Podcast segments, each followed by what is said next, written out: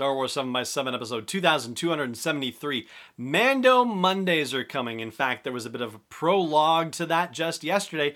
What does that mean? Well, it's a whole big initiative and it is going to run all the way through the end of The Mandalorian Season 2. I'll explain the whole deal and give you some previews of what was released on today's show. Punch it!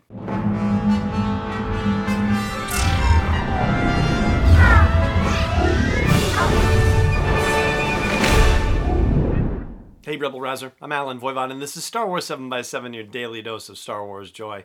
And thank you so much for joining me for it. So, Mando Mondays. This is basically the spiritual successor to Force Friday, which was the big retail event they had for The Force Awakens and for The Last Jedi, and they did Rogue Friday for the release of Rogue One. It happened a couple of months prior to the release of those movies. Well, Mando Mondays is basically that, you know, same kind of idea.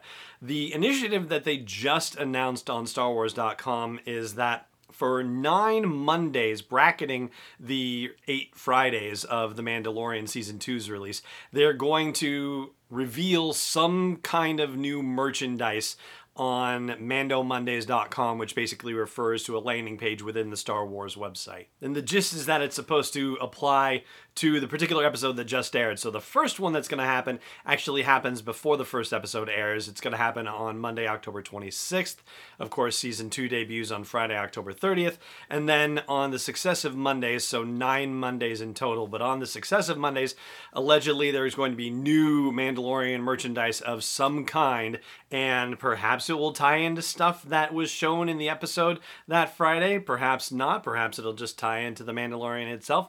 We will see. But to kick this off, they released a bunch of pre order stuff. So I guess Mando Mondays, the prequel, happened on September 21st.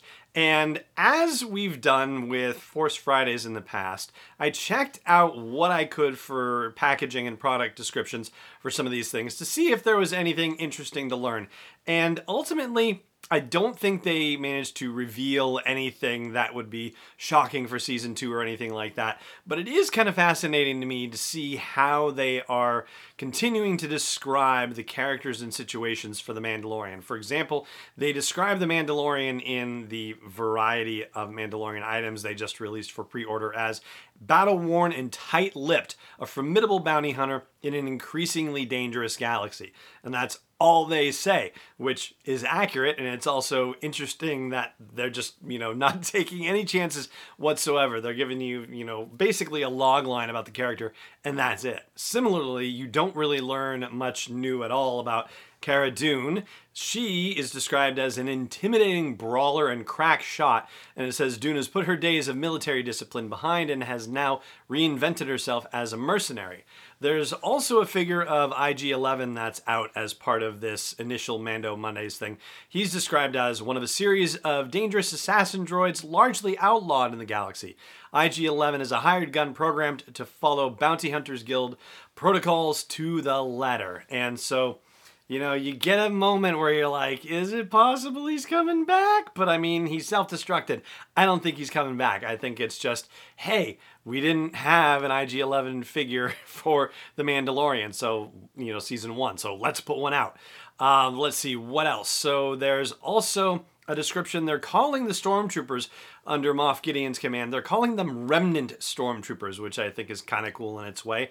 They're described as elite shock troops, fanatically loyal to the Empire and impossible to sway from the Imperial cause. Now, that's the sort of description that would probably apply just generally speaking when the Empire was still the ruling force in the galaxy, but it's also kind of fascinating to read that kind of description five years after the events of the Battle of Endor. Like that fanaticism is pretty important and I think, you know, could be indicative of the kind of behavior that we will see from them and also perhaps from the Imperial Death Troopers who are involved in this whole fracas. So they are described as the elite soldiers of Imperial intelligence. And I don't think that I had ascribed any link uh, to Imperial intelligence with them. I think they kind of mean like maybe the Imperial Security Bureau, but maybe that particular term is lost on the general public. Perhaps Imperial intelligence is probably a little bit more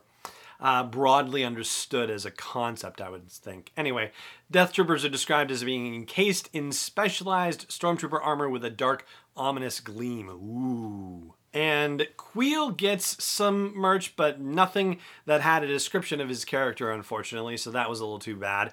Uh, the Gamorrean fighter, one of the Gamorrean fighters that we see in the season two trailer, there's a Funko for that character, but no description that comes with it, unfortunately. Uh, no Greef Karga stuff just yet, so hopefully we'll get some Greef Karga merch as we get down the line with these Mando Mondays. Um, there are only a couple of other uh, character descriptions that we haven't talked about yet. One is for the heavy infantry Mandalorian. That would be the character voiced by Jon Favreau.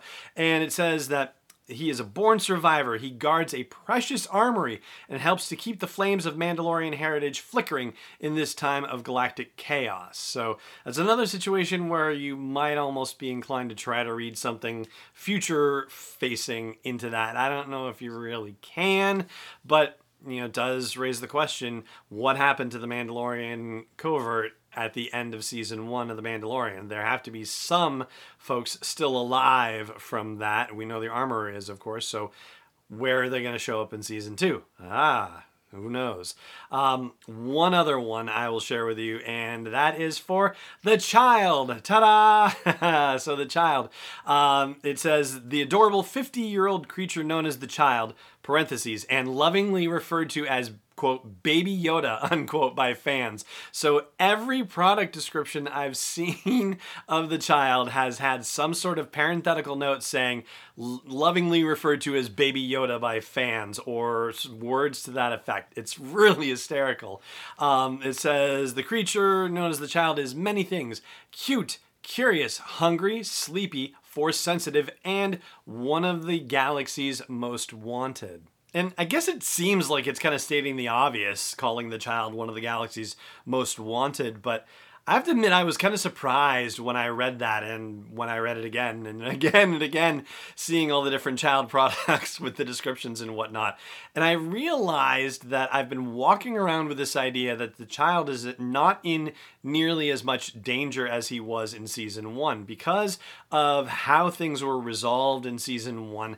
I guess I was thinking in my head that season two would be more about reuniting him with the Jedi and that he wasn't in nearly as much danger as he was in season one. But the season two trailer makes it patently clear that that's not true when they show up at the Gamorrean Fight Club scene and a bunch of folks draw down on the Mandalorian, right?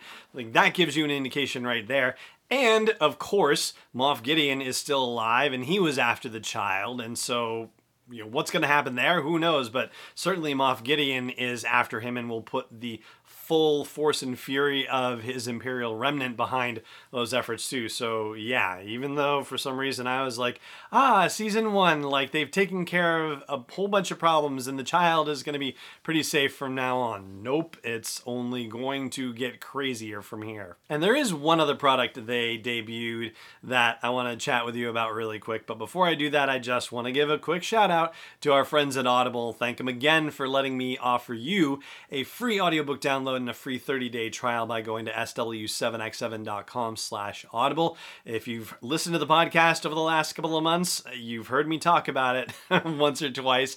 So the fact that you can listen to a Star Wars story and get something, you know, as close to a cinematic experience as you can get without watching a live action or animated Star Wars story, well, that's a pretty big deal. You get the same special effects, sound effects, same music, and the production value is just stellar. It's incredible and it's great to do. Not necessarily with my uh, studio manager, Indy, going out on walks, but certainly with video production assistant Padme, who you may have seen once or twice on social media for the show.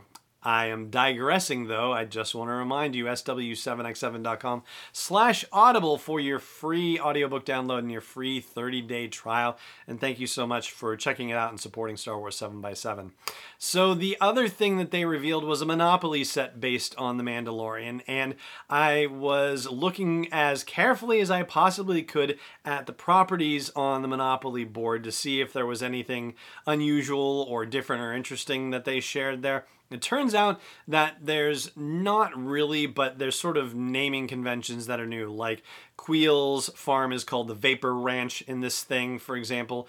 And the locations are all season one locations, but they are planets specifically. So the prisoner transport that we see in the prisoner and that space station, those are not represented in the Monopoly board. But Nevarro is, and Sorgan is, and Tatooine is, and Arvala 7, uh, the place where the child is rescued.